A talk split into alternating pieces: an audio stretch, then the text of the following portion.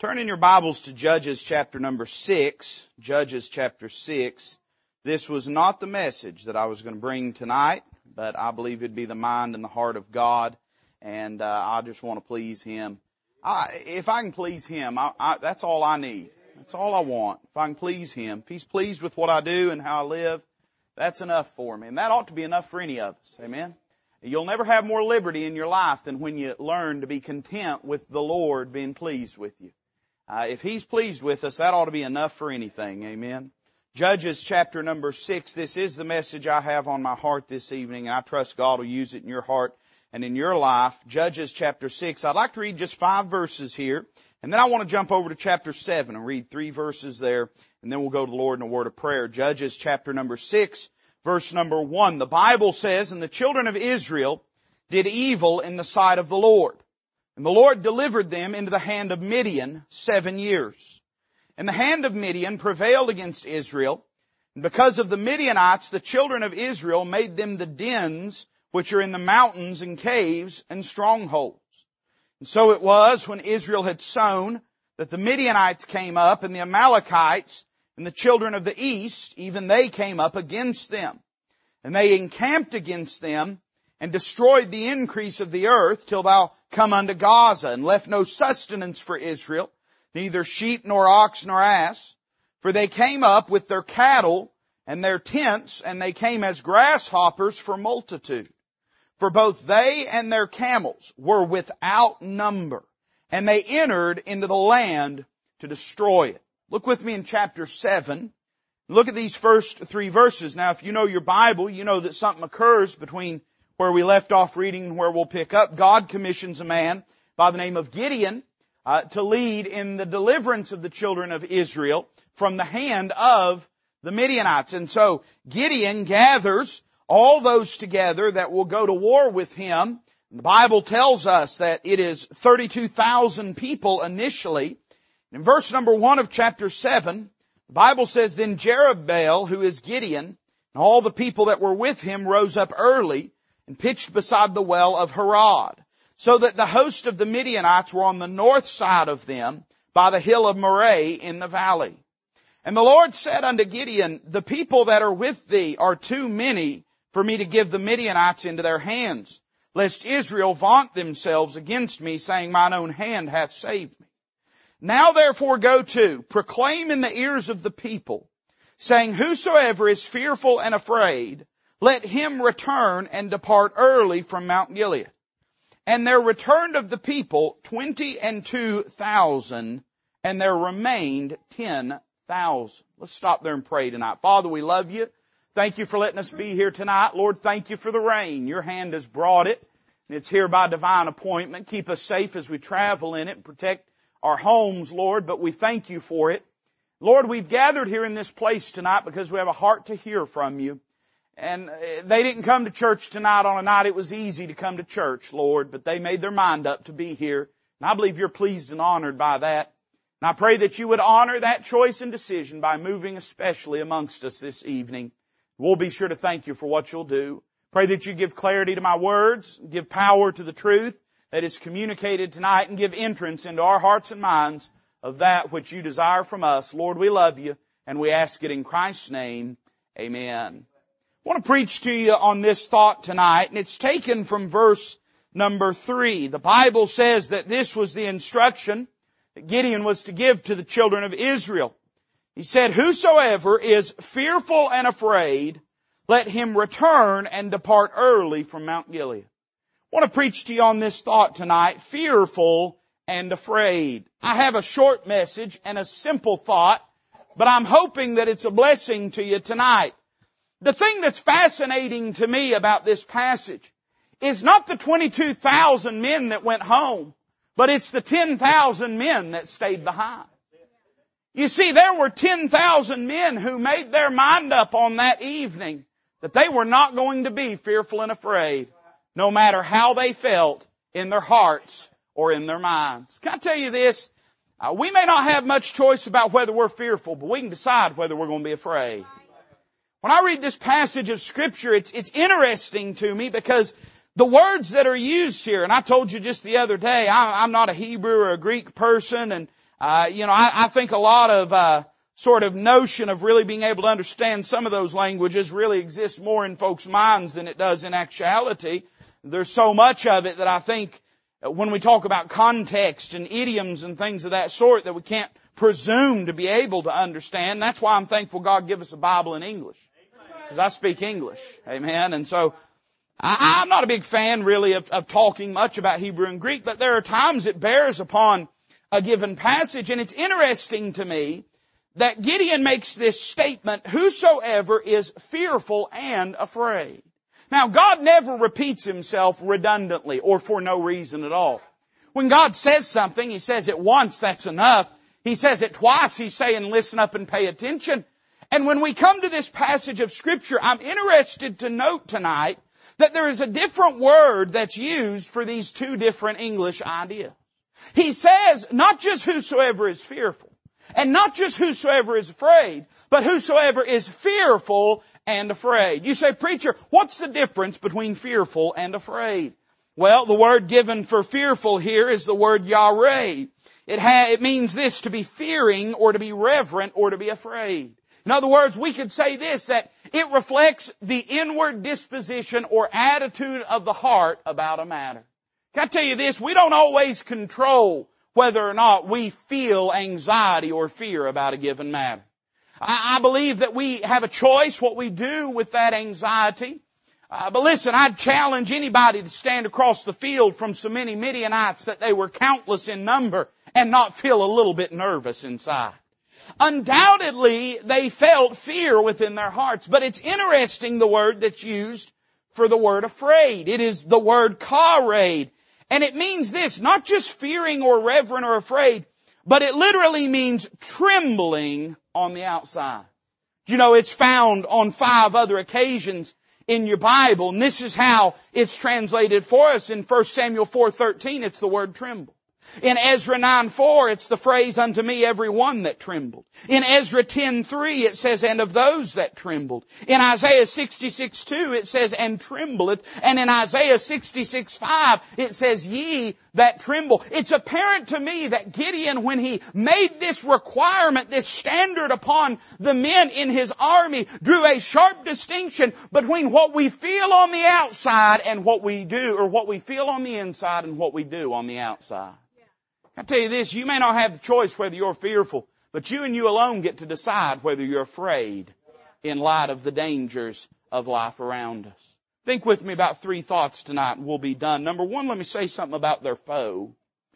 The Bible describes their foe as not just the Midianites, but in fact a confederate army of all sorts of people from all over the land. The Bible says the Midianites. The Bible says, verse 3 of chapter 6, the Amalekites. The Bible also says the children of the east. This was not just the Midianites, though the Midianites themselves would have been a fierce and fearful foe. But this was a confederate army of nations that had come together with one singular sole purpose, to destroy the children of Israel. I would say this tonight, that their foe was a real foe. Can I tell you tonight, I'm not asking you to pretend as though there are no dangers in life. You listen to me?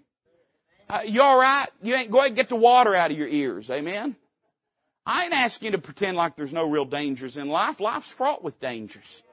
Listen, I'm not the voice of experience, but I'll tell you that in my young life, boy, I've sure stood at a lot of caskets, and I've sure comforted a lot of broken families, and I'm sure I had tried to speak peace into a lot of broken hearts. And I'll tell you that there are real dangers in this world. There are real threats in this world. I'm glad God doesn't ask us to live with rose-tinted glasses and our head buried in the sand, pretending as though there are no real problems around us. The fact is, you're going to face things in life that are real, meaningful threats and dangers.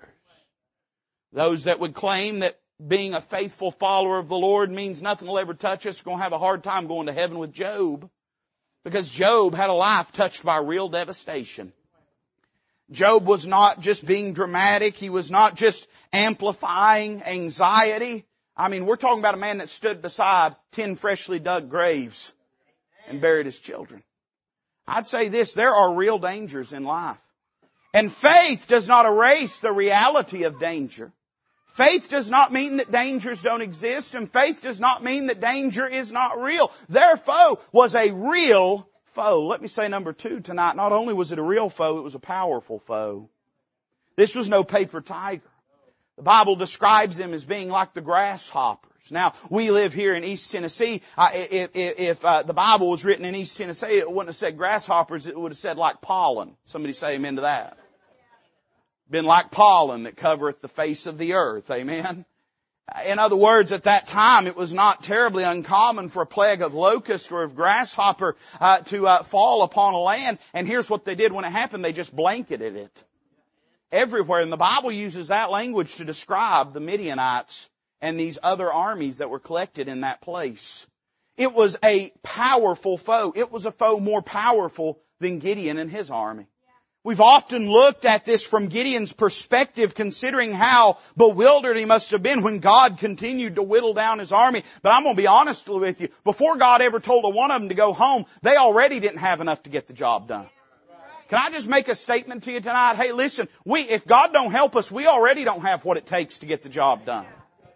I mean, I'm gonna be honest with you. I've seen people in the pinnacle of health whose health departed in an evening. I've seen people who were the epitome of caution and the epitome of safety who tragedy befell. I've seen people who tried in their life to be responsible and to set themselves in a proper financial situation, and they made all the right decisions, and still they found themselves deep within poverty overnight. You say, preacher, what are you getting at? I'm saying this. I'm not telling you there aren't real dangers. I'm telling you there's a real God, and those real dangers are already beyond your help without God.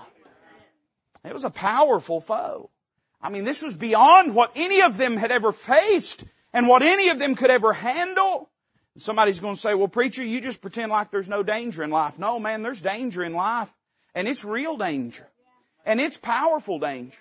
And if I've ever given the impression to anybody that I think life's a bed of roses and there's no danger around, hey, listen, let me disabuse you of it tonight. There's real danger.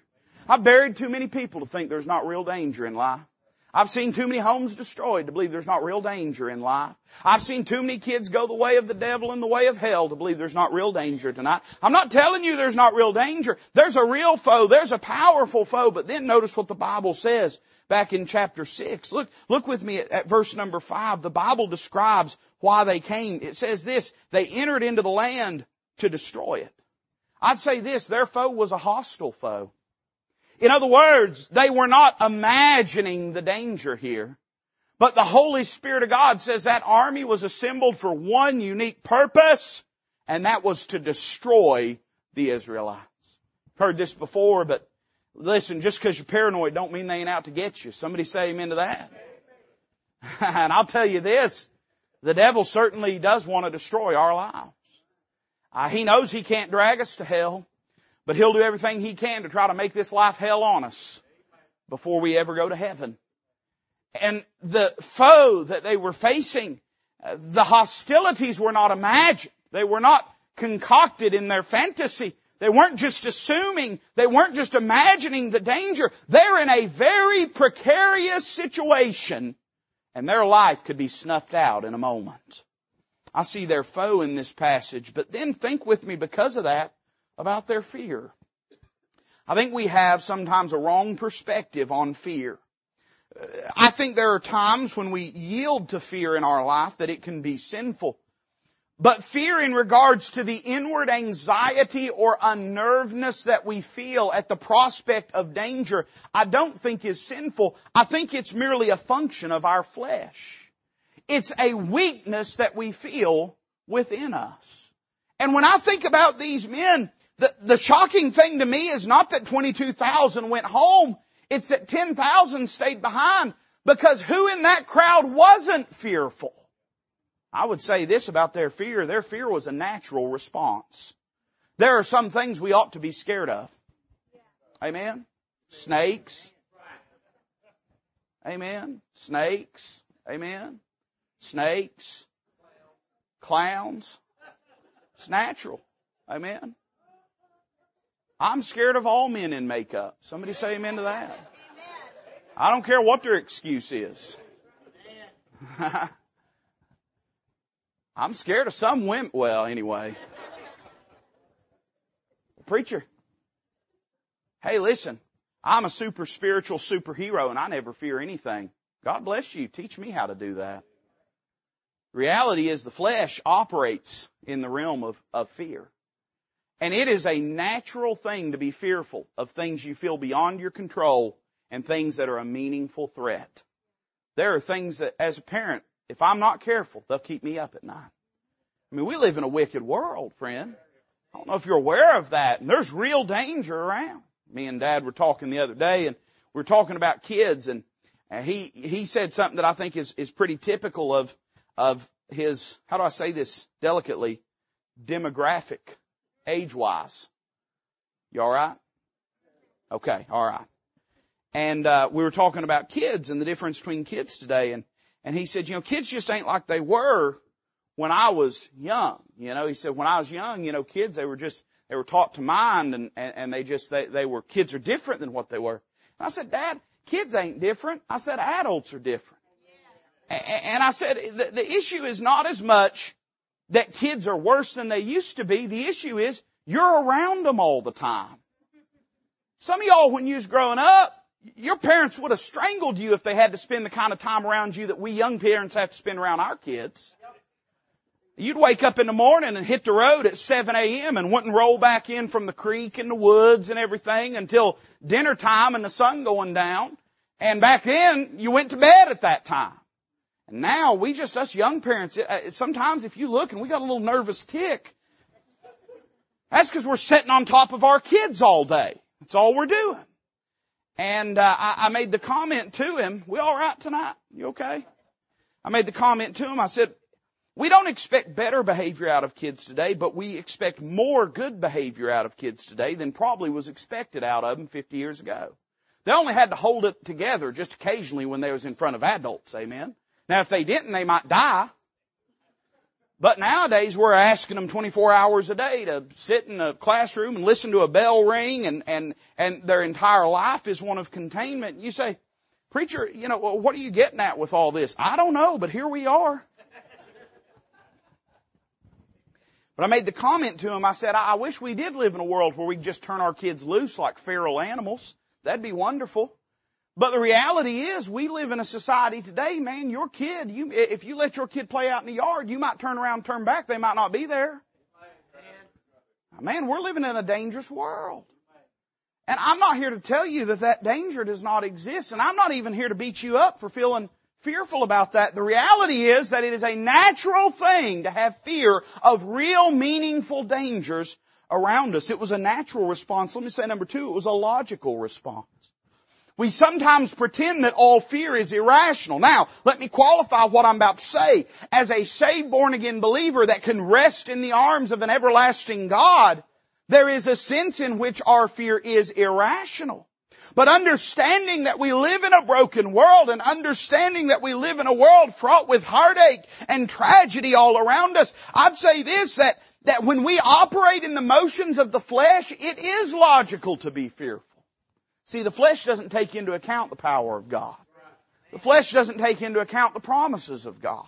The flesh only operates in the natural realm. And so if we yield to the flesh in our life, it is naturally and logically going to see real meaningful danger around it, and it's going to tremble at the prospect of it.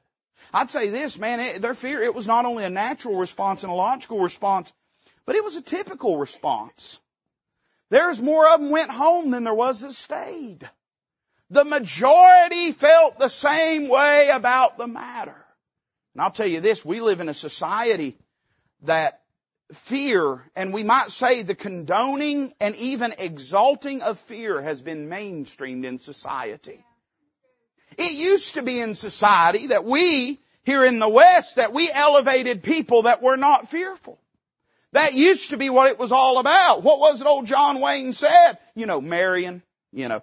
John Wayne, that was his name, was Marion, you know. If your name's Marion, I ain't making fun of that name. He's afraid of horses too. He used to say courage is being afraid and saddling up anyway. That used to be like the Hollywood people, you know. Tough guy, riding into battle. killing all the bandits and all the bad guys, standing on their own, willing to face the crowd. And we live in a society today where that's not the case. You ever noticed all these superhero movies? Every one of them's about a whole group of people getting together with superpowers and beating up on mortals. That's what they're all about, you know. It ain't no more here's white hats and black hats, and here's somebody going in down into the box canyon and shooting up all the bandits down in the hideout. No, now it's people that can pick worlds up and rip them apart, beating up on humans. Those are the heroes today. Well, what has happened? Fear has been mainlined and mainstreamed. We're living in a society that has divorced itself from spiritual reality. And because of that, they have no reason to feel anything but fear. Fear will be one of the motivating influences and factors in the forming of the empire of the Antichrist. How's it going to get everybody to fall in line? Everybody will be afraid. Be afraid because the world's just going to be busting apart at the seams, and here'll step up a man that'll be able allegedly to fix every bit of it. And out of fear, they will accept his rule and his governorship. So what are you getting at, preacher? I'm saying this. If you're looking for somebody to be scared with, you'll find people to be scared with.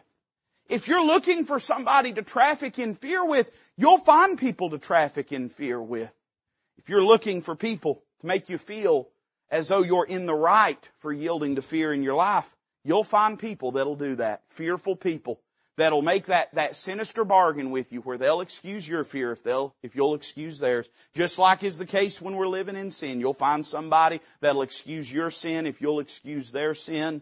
In the same way, hey, listen, this was a typical response. Can I tell you that being a Bible-believing Christian does not make us typical? It makes us spiritual. It doesn't make us carnal. It doesn't make us fleshly. But rather, it causes us to operate outside of those fears and to instead draw on a strength that is not rooted in this world's rationale and in this world's logic. I see their foe and I see their fear, but finally, and you don't believe this tonight because you're fearful and afraid, but I'm almost done. Can I make two comments about their faith and then I'll be done this evening? 32,000 people, 22,000 went home, but 10,000 of them that had the same terror in the heart as the other 22,000. Saw the same enemy as the other 22,000, that had the same things at stake as the other 22,000.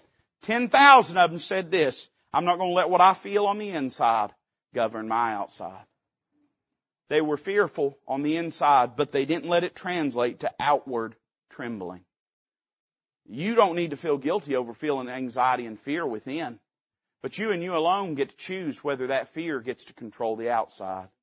Notice two things about their fear. Number one, they did not allow their fear to master them. If a person is trembling, that implies and denotes the idea of an involuntary movement that their body is making. For instance, when a person, one of the safety switches that God has given to us just in being fearfully and wonderfully made, when we get cold, what happens? We start shaking and our teeth start chattering. Do you know why God created you that way? Because the muscles moving in that fashion and exercising in that fashion will cause your body to warm up. It's part of the reason when you're sick and you have a fever that you feel so fatigued when you're chilling is because all those muscles are contracting over and over and over and over again. It's fatiguing you and it's making you weary and it's making you tired. The trembling that is implied here is an involuntary movement of the body, but it is rooted not in a physical state, but in an emotional state or a mental state that they have. And the idea is this: a person don't tremble because they want to tremble. They tremble because they can't help but tremble. In other words, 22,000 men, they felt fear in their hearts, and instead of mastering the fear mastered them. Can I tell you, in your life, you're either going to master that fear or that fear is going to master you. One of the two. There's no compromise with it. You're going to have to make up your mind that you're going to live your life and you're not going to allow fear to dominate you. I think about what the Hebrews writer says in Hebrews 2:14 about Christ and His sacrifice on Calvary. You've heard this verse. I quote it a lot in preaching. For as much then as the children are partakers of flesh and blood, He also Himself likewise took part of the same, that through death He might destroy him that had the power of death, that is the devil. Listen to this: and deliver them who through fear of death were all their lifetime subject to bondage. In other words, fear puts you in bondage. Fear keeps you from going places that you otherwise would go. Fear keeps you from doing things that you otherwise would do. Who knows, man? If I wasn't such a coward, I might bungee jump. Somebody say amen to that. You ain't going to catch me doing it. I ain't even down for flying anymore. I pray for some of y'all that fly, amen. I saw a news article the other day. Spirit Airlines guy was out putting duct tape on the side of a plane before it started down the tarmac. I thought, proved right. Right here, proved right. Amen. And but here's what fear does. Fear takes you and it becomes your master in your life. And if you allow it to, it will dictate the terms and the boundaries of the way that you live. I've refrained, and I'm going to keep refraining from talking about the last 2-3 years in our culture. But I think we've all seen just how powerful fear can be. When we allow it to be the thing that sets the terms of our life, when we allow it to be the thing that governs and guides what we do. Hey, listen, if we're letting fear master us, the Father's not mastering us. You cannot serve two masters, Christ said. You'll either serve God or you'll serve mammon. What is mammon? Mammon is the flesh. It reflects this world system, but more distinctly, it reflects the flesh that feeds on this world system. It's not riches in and of themselves. It's not even the world in and of itself, but it's that part of us, contrary to God, that engages with those things. In other words, we could say it this way. You're either going to let flesh run you or the Father run you. And if flesh runs you, then flesh will use fear as a tool to run you. They did not allow fear to master them, and then I'll be done tonight. Let me say this. They did not allow fear to move them. Now, there's times your Bible talks about people being moved with fear. Noah, being moved with fear, prepared an ark. And fear has the ability to cause us to do things that we otherwise would never have done. And here's what these people did. They didn't allow fear to move them off the battle line and back to their home. It's interesting that some of these men, and I don't mean in any way to glorify those whom God did not use to go and to defeat the Midianites, but you understand that Gideon goes into battle with 300. And so 9,700 of these men that made the choice, I'm scared to death, I'm trembling, I don't have a good feeling about it, I'm nervous, I don't know what to do, but I won't let fear run me off. 9,700 of those men went home. Not because they're cowards, but because God willed that they go home. We can find all kinds of reasons, and I've heard preachers do some, I'm talking about theological gymnastics to try to explain why the folks that lapped the water were better than the folks that got down like the dog and licked the water up. And I've heard a million different reasons. I don't know, maybe we'll get to heaven and find some real clever reason that none of us catch. You say, preacher, why did God pick the one instead of the other? Because there was less of the one than there was the other. I think if the men that had lapped up with their tongues from the pool of water in the verses that are following, I think if there had been 300 of them and 9,700 of the other, he would have picked them. But the truth is, he was picking the smaller group. It tells me this, the 9,700 men that stayed when they could have went home and God sent home anyway, they didn't go home in shame. They didn't go home because they was fearful, and they didn't go home because they was quit. They went home because God permitted them to go home. It tells me this, they made their mind up that they were willing to go home when God wanted them to go home. But they weren't going to allow fear to be the deciding factor. Can I tell you, in your life, we need to approach every decision with this perspective. I'm going to make sure that whatever I do is going to be moved by faith and not by fear. When God commands those 9,700 to go home, not of their own choice, but He instructs them to do so, you understand they went home in faith? These men had stayed. They wanted to fight, no doubt. And they were not going home to some 5-star resort with security everywhere. They were going home to await the Midianites coming and destroying them. And trusting these 300 other men to somehow win the day. When they went home, they were going home in faith. You see, the problem is not, well, God needed more or God needed less. The problem is not, well, some stayed and some went home. The problem is this, some were moved with fear and others were moved by faith. God can use those that are moved by faith. Every approach, every decision in your life, the question needs to be this: am I trusting God in doing this? There's going to be times that trusting God means doing something that does alleviate your fears. That's okay. I'm sure these men, though they no doubt were scared of what may come down the pike, I'm sure that they were, in a sense, relieved when they did get sent home.